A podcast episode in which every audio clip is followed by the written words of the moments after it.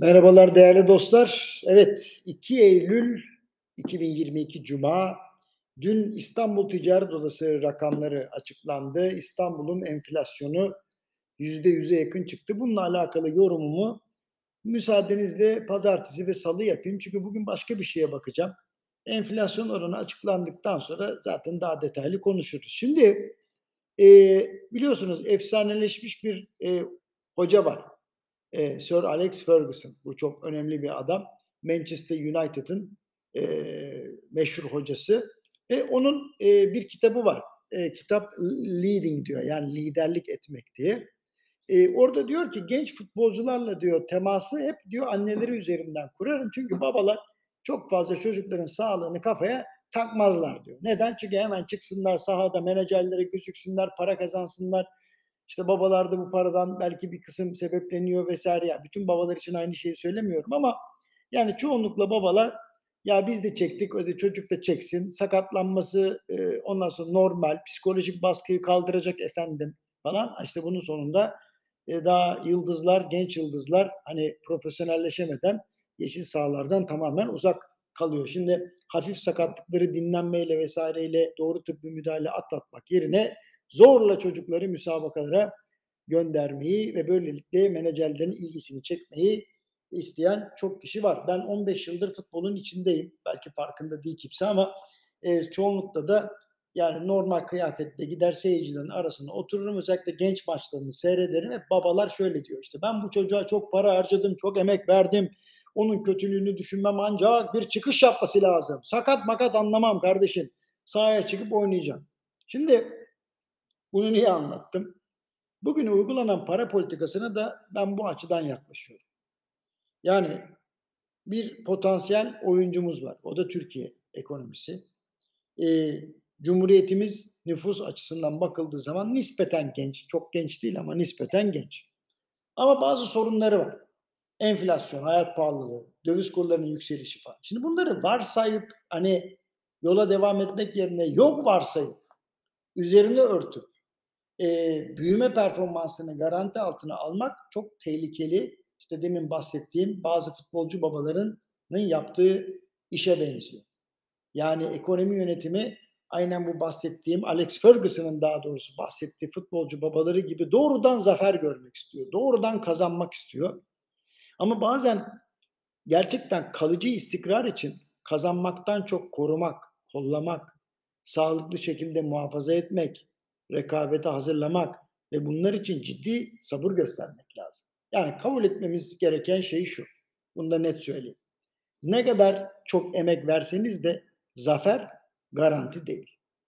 Dolayısıyla e, garanti vereceğim şeyi size anlatmam lazım. Size garanti veriyorum.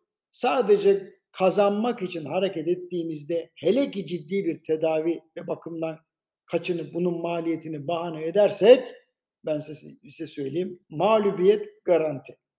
Çünkü hastalığı pansuman niteliğindeki müdahalelerle geçiştirip hadi bir maç daha, hadi bir maç daha motive etmeye çalışırsak bu laflarla Nasreddin Hoca'nın meşhur hikayesi var. Çok kısa keseceğim. Sonunda zaten anlayacaksınız. Demiş ya bizim eşek tam da açlığa alışmıştı. Acaba neden öldü? Heh.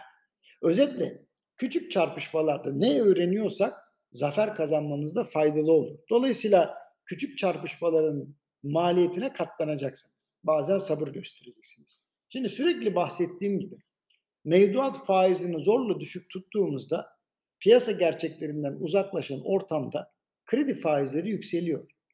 Ve Merkez Bankası'nın attığı adımlar sonuç vermiyor.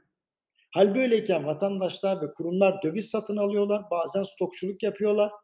Bu durum özel bankalara zarar vermiyor çünkü oldukça düşük faizle topladıkları parayı çok yüksek faizle satıyorlar. Ve geçmişte yaşadıkları borç alacak vade uyuşmazlığından bugün mucizevi bir şekilde kurtulmuş ve astronomik bir karlılığa ulaşmış durumdalar. Niye şikayet etsinler ki? Şimdi kredi vermekten imtina ederken para da kaybetmiyorlar. Ya bankanın vazifesi para satmak ama satmıyor. Niye? Çünkü verdikleri tek bir tane krediyle neredeyse birkaç mevduatın maliyetini karşılıyor.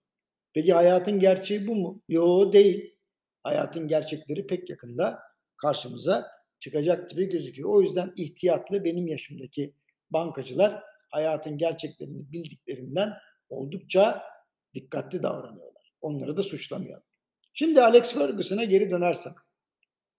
Aynen hastalığı kabul edip küçük sakatlığı doğru tıbbi müdahaleyle geçiştirme yani geç, geçmesini sağlamazsak bak başımıza neler geliyor. Mevduat faizlerini zorla düşük tutmak yanlış. Müsaade ederim biraz yükselsin. Kredi faizlerine yaklaşsın. O zaman ne olacak? Kredi hacminde biraz düşüş olacak ama bu sefer vade daha normal hale gelecek. Daha rasyonel davranışlar sergilenecek. Bu sefer özel bankalar kredi vermek için çaba gösterecekler. Bu durum karlılıklarını düşürecek ama şu anki karlılık zaten normal değil. Eğer müsaade edersek yükselen mevduat faizleri sayesinde dövize kaçış duracak. Enflasyon beklenenden de hızlı yavaşlayacak. Elbette büyüme sıkıntıya girecek ama sonunda uygun bir dengeye kavuşacağız. Ve bütün bunları politika faizini arttırmaya gerek kalmadan başarabiliriz. Niye bunu söylüyorum? Çünkü Merkez Bankası anladım. Politik sebeplerden dolayı bunu yapamıyor. Tamam elli kolunun bağlı olduğunu farkındayız. Bu sebeple söylüyorum bunu. Onaylıyorum demiyorum. Anladım ben. Tamam arttıramayacaksın. Düşürme bari ama mevduat faizi yükselsin. Bırakın. Böyle yapılırsa Merkez Bankası ve hazine zarar etmekten ya da açık vermekten kurtulur. Biraz daha azalır. Bankalar astronomik e, kar karşılığında ekonomiye hiçbir şey vermeyecek bir duruma gelmez. Dolayısıyla hadi bir maç daha, hadi bir maç daha serüveninin sonu acıklı şekilde gelmeden burada doğru işi yapalım. Amaç burada kazanmaksa haberiniz olsun bundan kimse bir şey kazanamaz. Bankalar bile. Dolayısıyla aynen futbolcu babalarının makus kaderi gibi hem rüyalarını hem de çocuklarını kaybederler. Aman dikkat Alex Ferguson'ın tespitleri burada geçerli. Ha futbolcu babaları bozulmasın hepsi için söylemiyorum ama birçoğu böyle kimse kusura bakmasın gözlerimle görmesem zaten söylemem. Hadi efendim İyi hafta sonları.